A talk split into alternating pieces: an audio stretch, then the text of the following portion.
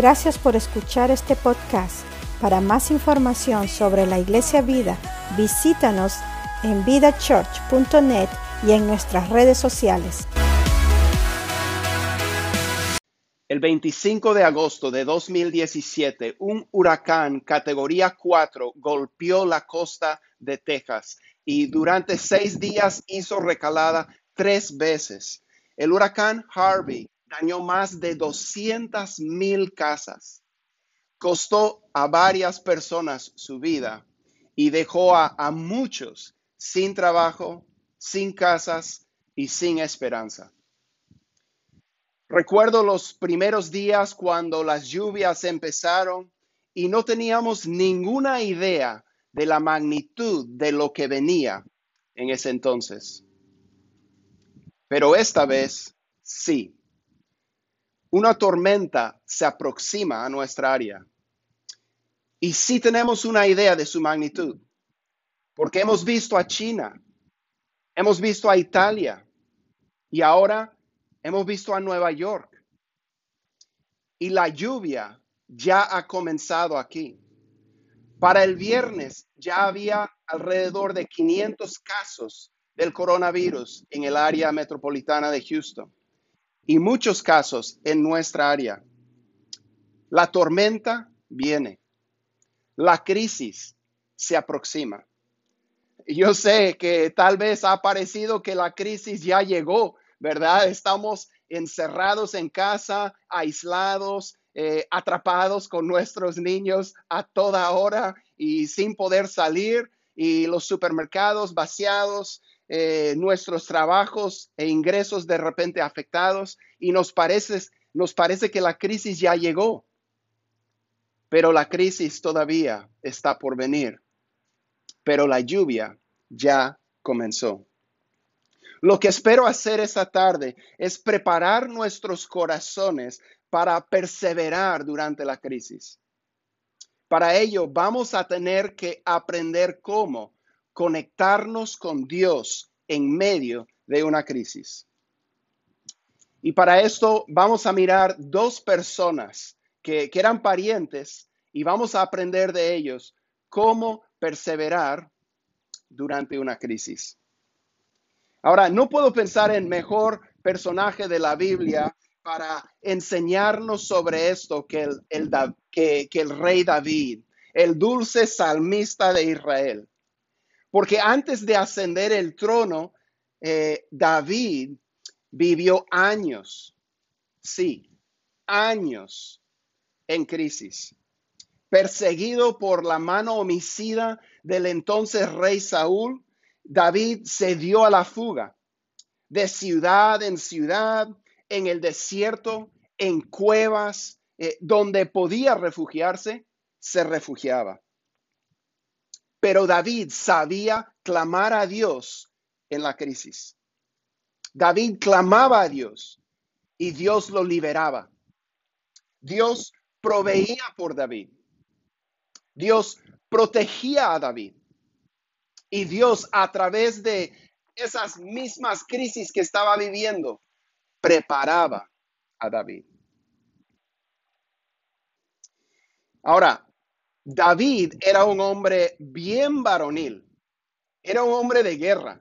Eh, una de las razones por las que Saúl eh, menospreciaba a David y quería acabar con su vida era por las proezas y destrezas de David en el campo de batalla. De hecho, las mujeres israelitas habían empezado a cantar, Saúl ha matado a sus miles y David a sus diez miles. Esto despertó un celos tremendo en el corazón de Saúl y, quería matar a David. David era un hombre fuerte, pero era un hombre que amaba a Dios. Eh, me gusta aquí en Texas, muchas veces uno puede apreciar en algunas de las grandes camionetas y rancheras que abundan en, Houston y en Texas, eh, unas imágenes que comunican esta misma verdad. Una de esas imágenes es eh, de un vaquero desmontado de su caballo, con su sombrero en la mano, arrodillado ante una cruz. Otra de las imágenes es una calcomanía que, que dice, Real men love Jesus. Los hombres verdaderos aman a Jesús. Y esto es lo que vemos en David, un hombre fuerte como, como un vaquero tejano, eh, un hombre verdadero que amaba a Jesús. David como hombre fuerte, como hombre varonil, no tenía pena y no tenía miedo de enfrentar y de expresar sus emociones. David era guerrero, pero también era músico. Y él expresaba sus emociones a Dios. Y usted y yo vamos a tener que aprender a hacer lo mismo si vamos a poder perseverar durante esta crisis. Vamos a ver un par de cantos que David compuso, eh, que nacieron durante ese tiempo que él estaba huyendo por su vida. Ese, el primer canto que vamos a ver es el Salmo 142, que David escribió, de hecho, eh, basado en un tiempo cuando él estaba en una cueva, escondido del rey Saúl. Y David escribe así a voz en cuello al Señor le pido ayuda. A voz en cuello al Señor le pido compasión. Ante Él expongo mis quejas. Ante Él expreso mis angustias. Sí, David expresaba sus emociones a Dios y nosotros tenemos que hacer lo mismo. Una gran herramienta para nosotros, de hecho, son los salmos, muchos de los cuales escribió David porque en los salmos nosotros aprendemos de estos cantos inspirados por Dios, que nosotros podemos expresarle a Dios nuestras quejas, nuestras angustias, nuestros enojos, nuestras frustraciones, nuestras confusiones, nuestra soledad, nuestra alegría, todo le podemos expresar a Dios. Y nos enseñan los salmos que Dios no tiene miedo de, de nuestras emociones. Eh, Dios es, es grande, Dios es fuerte y Él puede, eh, cuando nosotros eh, le, le, entregamos, le, le exponemos nuestras quejas, nuestros enojos, nuestras frustraciones, hasta si esas frustraciones son con Él y con las cosas que Él está haciendo. Diciéndole que no entendemos, que no estamos de acuerdo, que todo, todo lo que sintamos, ¿a quién más le debemos llevarlo sino a Dios. Y eso es, mi, eso es exactamente lo que hacía el rey David. David, siendo hombre fuerte, reconoce su debilidad. Él dice un poco más abajo, cuando ya no me queda aliento, tú me muestras el camino. Atiende a mi clamor porque me siento muy débil. David llegaba a puntos donde se le acababan las fuerzas, ya sean físicas o emocionales o mentales. Estaba viviendo día tras día, noche tras noche, perseguido y en peligro, y se agotaba. Y él llevaba ese agotamiento al Señor, y en el Señor se recreaba su alma. En otro salmo, el Salmo 63, él dijo así, Dios Dios mío eres tú, de madrugada te buscaré. Mi alma tiene sed de ti, mi carne te anhela en tierra seca y árida, donde no hay aguas. David usa la ilustración del desierto, donde él mucho tiempo iba vagando cuando estaba ah, huyendo por su vida. Eh, él compara esto con cómo se siente su alma en esos momentos de agotamiento cuando eh, ya no le quedan fuerzas, ya no sabe para dónde, ya no sabe qué hacer y ya no haya cómo hacerlo. Pero él de madrugada le busca a Dios porque él sabe que lo que él necesita se encuentra en Dios y viene de Dios. Ahora, David no confiaba en su propia fuerza. Él no se engañaba pensando que la fuerza o destreza que él tenía era la suya propia. Él sabía que era Dios quien le defendía y quien le daba la victoria, ya sea contra un león o un oso contra los cuales él tuvo que pelear con las manos para defender a las ovejas cuando era un muchacho, o si era un gigante guerrero, eh, su defensa y su victoria venía del Señor y David lo reconocía. Él no ponía su esperanza en su fuerza o en su destreza, ni en su espada, ni en su escudo, sino en Dios mismo. Y eso es lo mismo que vamos a tener que hacer.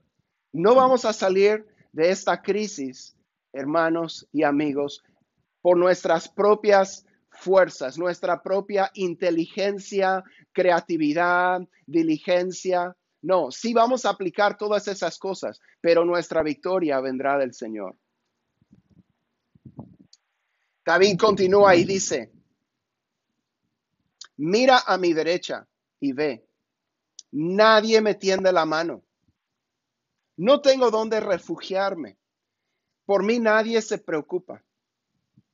A ti, Señor, te pido ayuda. Y a ti te digo, tú eres mi refugio, mi porción en la tierra de los vivientes. Recuerda, en este tiempo hay un rey y todo un ejército que está andando a la casa de la vida de David y él está solo. Y él reconoce que Dios es su única esperanza y él pone su esperanza en Dios. Él le dice, tú eres mi refugio. Le pide ayuda a Dios. Y nosotros aprendemos de David que tenemos que hacer de Dios nuestro refugio en la crisis.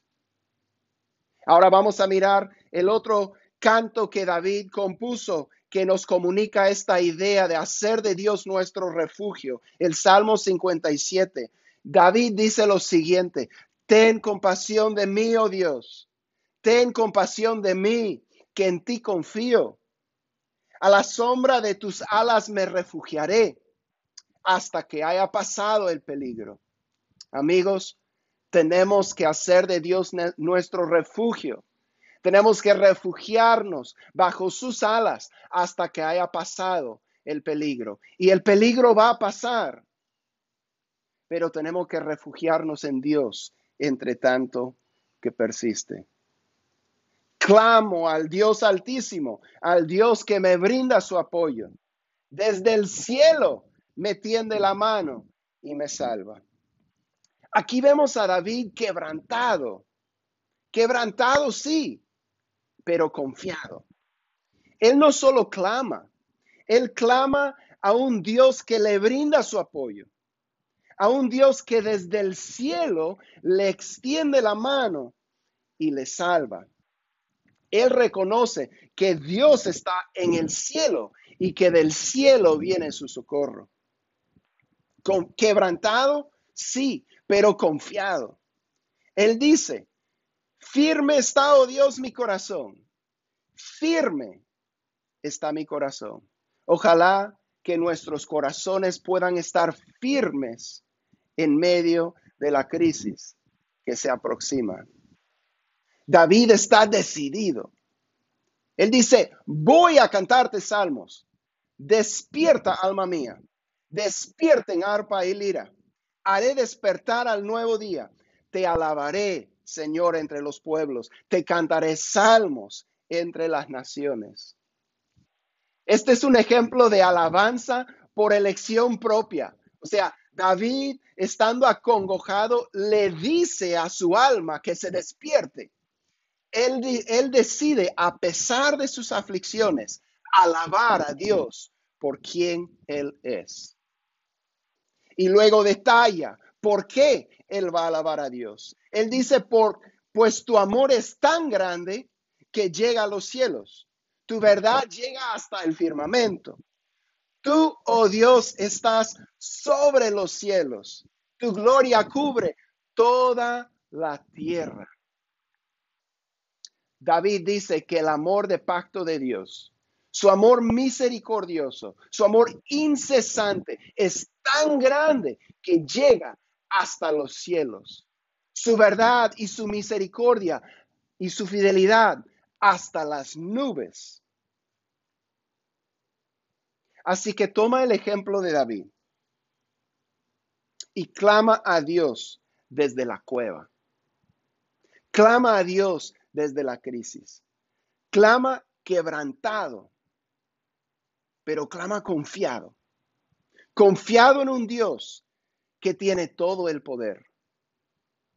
En un Dios para el cual no hay nada imposible. Nadie ni nada puede contra nuestro Dios. Clama confiado en un Dios que está comprometido con su pueblo. Él nos defiende. Él nos libera. Él está por nosotros.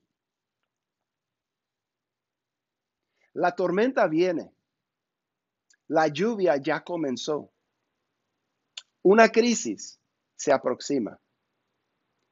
Preparemos nuestros corazones para clamar a Dios desde la cueva, desde la crisis, a clamar quebrantados y a clamar confiados.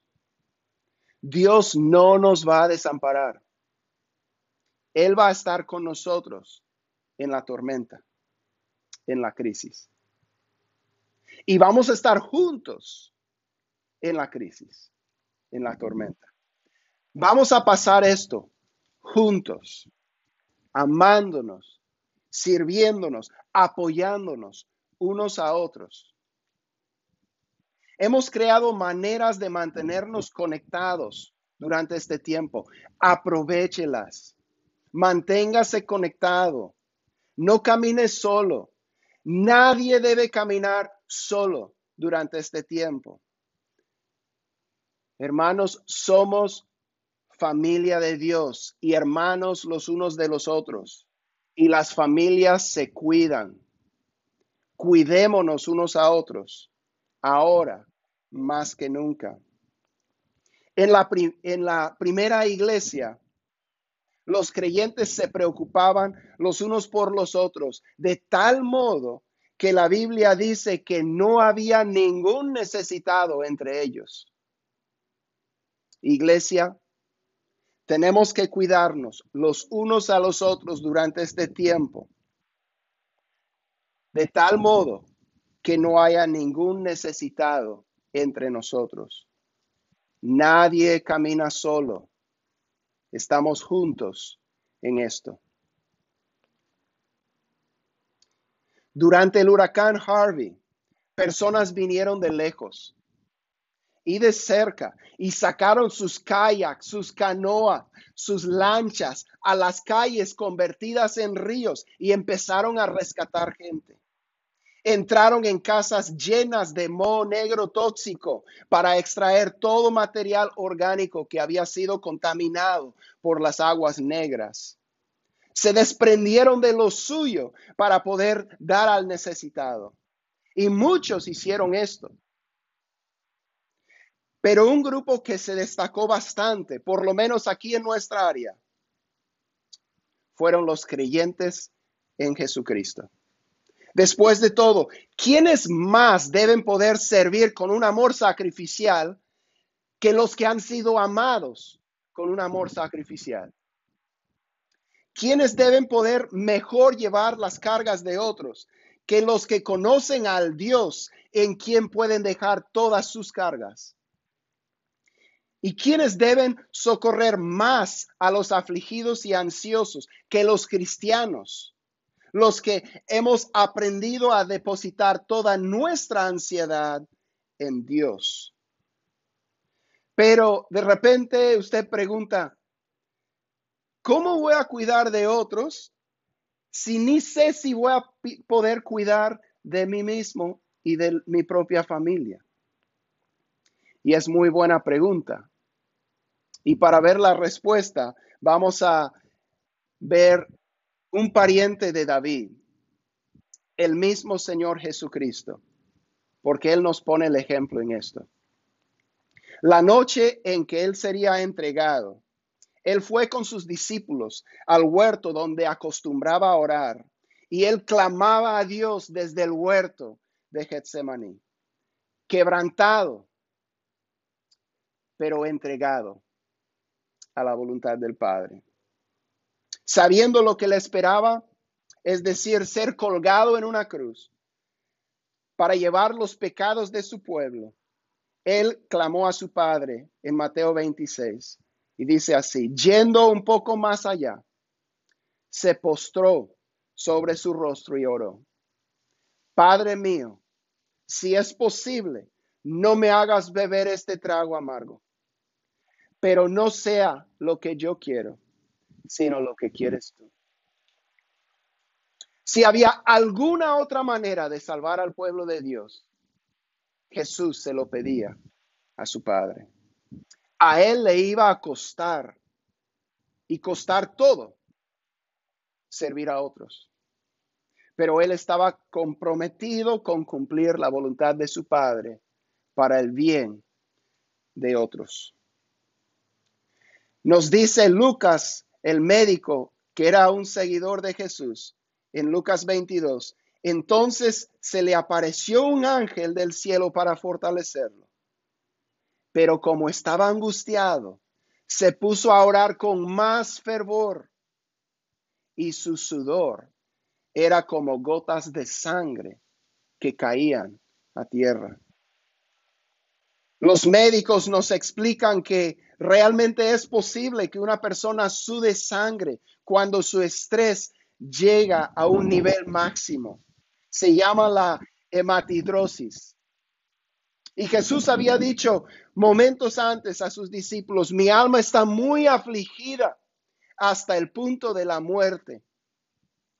Y todo esto para servir a otros. Su propia necesidad no le detuvo de pensar en usted y en mí y de estar dispuesto a hacer lo que fuera necesario para suplir lo que nos faltaba para rescatarnos del sufrimiento eterno por nuestros pecados, porque no había otra manera.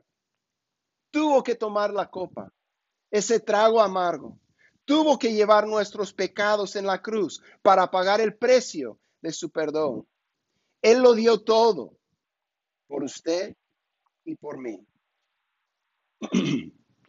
A través de su muerte y su resurrección tres días después, Dios nos ofrece a nosotros el perdón de nuestros pecados y vida eterna. Solo tenemos que arrepentirnos de nuestro pecado y confiar en aquel que murió y resucitó por nosotros. Pero Cristo nos pone el ejemplo de cómo amar.